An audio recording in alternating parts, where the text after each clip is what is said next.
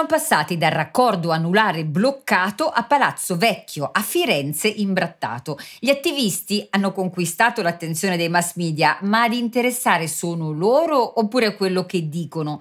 Perché anche io sono d'accordo che dovremmo abbandonare i combustibili fossili, risolvere il problema della siccità e anche diminuire l'effetto serra e sarebbe bellissimo poterlo fare senza morire di freddo, di caldo e facendo funzionare tutte le fabbriche del pianeta.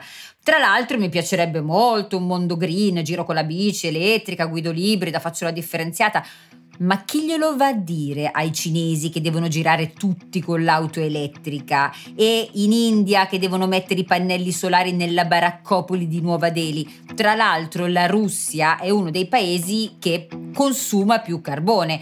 Si potrebbe sensibilizzare Putin, non so, imbrattando il Cremlino? Io sono Sabrina Scampini e con me c'è Chicco Testa. Ciao Sabrina! Chicco, sanno tutti che le temperature sul pianeta stanno aumentando, ma a molti non è chiaro il perché. Il perché la comunità scientifica ritiene che sia dovuto ad un ampliamento dell'effetto serra. Che cos'è l'effetto serra? È quello che sperimentiamo tutti quando stiamo dentro la nostra automobile d'estate con i finestrini chiusi, l'automobile si riscalda, il calore non esce e quindi ecco che dentro c'è l'effetto serra, come nelle serre dove si coltivano gli ortaggi.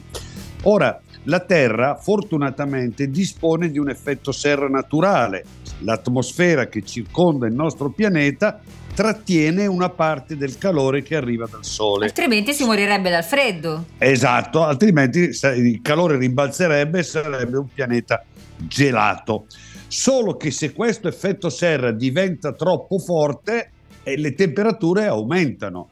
E l'effetto serra sta diventando troppo forte a causa delle milioni, dei miliardi di tonnellate di gas, la più famosa di tutti è la CO2, l'anidride carbonica, che noi stiamo liberando in atmosfera. Ecco, parlami delle conseguenze catastrofiche, perché a quanto pare tutta la responsabilità eh, del, dell'effetto serra, dell'alzamento delle temperature, è l'inquinamento che è causato dall'uomo non è proprio un inquinamento, diciamo l'inquinamento è un'altra cosa, la CO2 non è una sostanza nociva, fra l'altro è la sostanza di cui si nutrono le piante fondamentalmente, no?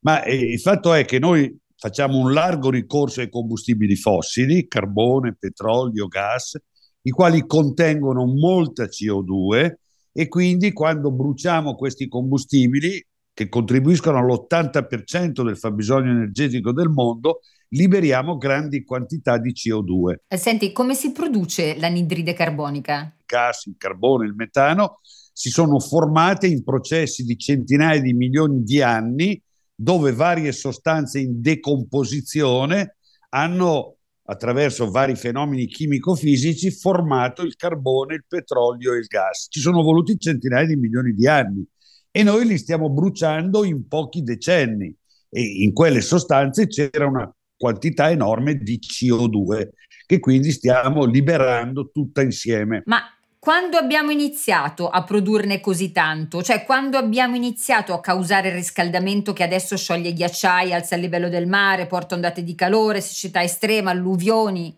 Beh, dalla rivoluzione industriale in avanti, dal Settecento in avanti, quando il carbone è diventato il combustibile fondamentale, poi il petrolio, poi il gas, ma il processo si è sempre accelerato. Pensa Sabrina che negli ultimi 30 anni dal 1990 ad oggi, noi abbiamo immesso in atmosfera l'equivalente di tutta la CO2 immessa in tutti i secoli precedenti e questa tendenza continua ad aumentare. Ma scusa, allora hanno ragione gli attivisti, è tutta colpa del carbone, del gas e del petrolio e dovremmo da domani non usarlo più, eliminarlo completamente. Eh, c'è un piccolo problema che queste sostanze garantiscono l'80% dell'energia mondiale e soprattutto che i paesi in via di sviluppo, cosiddetti paesi in via di sviluppo, Asia, Africa, Sud America, hanno bisogno di grandi quantità di energia e dicono a noi, non è che adesso ci tocca fermarci a noi mentre voi avete già conquistato il benessere economico grazie al petrolio, grazie al gas e grazie al carbone. E quindi è una scommessa molto molto molto difficile. Quindi non si può fare adesso, cioè non è possibile sostituire completamente il, i combustibili fossili con un'energia pulita e sicura. Assolutamente no, piglia la Cina. La Cina è diventato il primo emettitore al mondo di CO2, ha quadruplicato i suoi consumi energetici in vent'anni, dal 2000 al 2020, ma è diventato anche un paese che ha tolto dalla povertà centinaia e centinaia di milioni di persone che prima morivano di fame. E la stessa strada la seguiranno l'India, il Pakistan, il Sud America, quindi la, l'Africa, l'Africa un miliardo e mezzo di persone, mm. quindi è una scommessa molto molto molto difficile. Secondo me non si può dire che noi non stiamo pensando al clima. Eh, c'è stato l'accordo di Parigi dove avevamo l'obiettivo di raggiungere entro il 2050 la neutralità climatica. A Glasgow abbiamo fatto qualche passo indietro perché l'impegno di eliminare gradualmente l'uso del carbone e i finanziamenti per i combustibili fossili è diventato ridurre gradualmente. Però forse è anche tutto quello che possiamo fare e comunque in qualche modo ci stiamo impegnando. Ma questi paesi di cui parlavi tu, la Cina, l'India, i paesi che sono ancora in via di sviluppo, eh, possono comportarsi come facciamo noi? Guarda Sabrina, c'è una grande ipocrisia, alle parole non corrispondono mai i fatti. Tieni conto che l'anno scorso, 2022, i consumi di carbone hanno raggiunto le, gli 8 miliardi di tonnellate, record storico, che il petrolio ha superato i 100 milioni di barili al giorno, record storico, perché il mondo per crescere ha bisogno di energia e questa energia non può venire solo dalle pale eoliche e dai pannelli fotovoltaici. C'è poco da fare. Dobbiamo pensare che si tratta di un processo di lungo periodo e che ha bisogno di alcune cose che se vuoi ti dico. Eh sì, perché scusa, dobbiamo anche dare delle soluzioni, non è che possiamo dire noi necessariamente dobbiamo usare il carbone e i combustibili fossili e quindi siamo destinati all'estinzione. Non mi sembra un bel messaggio. Bisogna introdurre tecnologie completamente nuove. Alcune sono disponibili, altre non lo sono ancora e bisogna quindi svilupparle. Una sarà il nucleare, che mi vorrei dire. Una è, una è il nucleare, perché senza il nucleare non riusciamo a produrre la quantità di energia necessaria a zero emissioni. Una è sicuramente le rinnovabili che devono continuare a migliorare.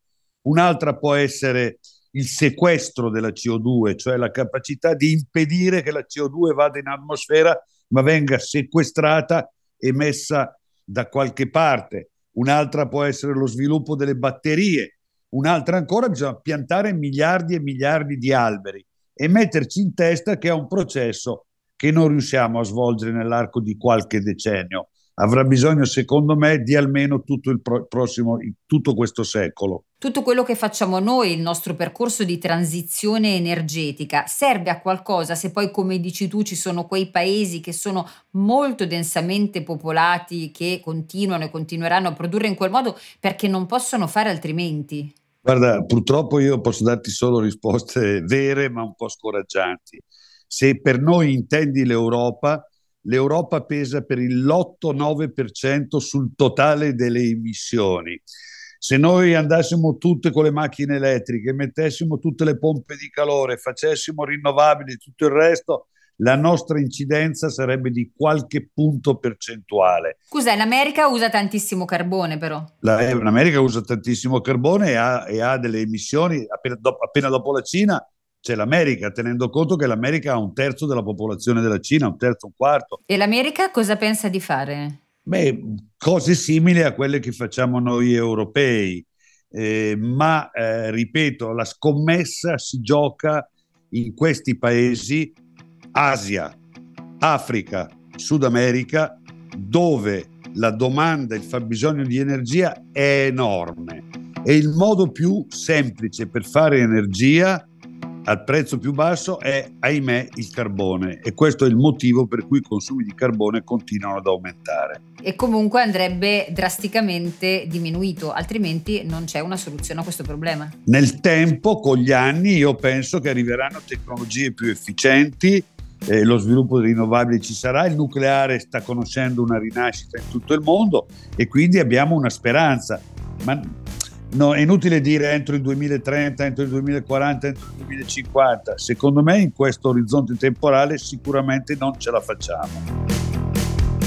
Beh, alla fine gli attivisti non hanno proprio tutti i torti, diciamo che se lo fanno solo in Italia magari serve a poco, dovrebbero essere sparsi in tutto il pianeta, soprattutto in quei paesi come la Cina e l'India, ma non so se riusciremo a trovare così tanti attivisti in quei paesi che combattono per questo. Eh, Chicco, eh, a te non, non, so, pensavo di regalarti una bomboletta, magari... Hm? No, lascia stare e controlla che non ci sia CO2. Sabrina, mm. sarà un processo lungo ci vorrà tutto questo secolo, un centinaio di anni. Ma io non ce li ho cent'anni, non ce li ho cent'anni, neanche tu, eh, anche se pensi di averli, non ce li hai cent'anni.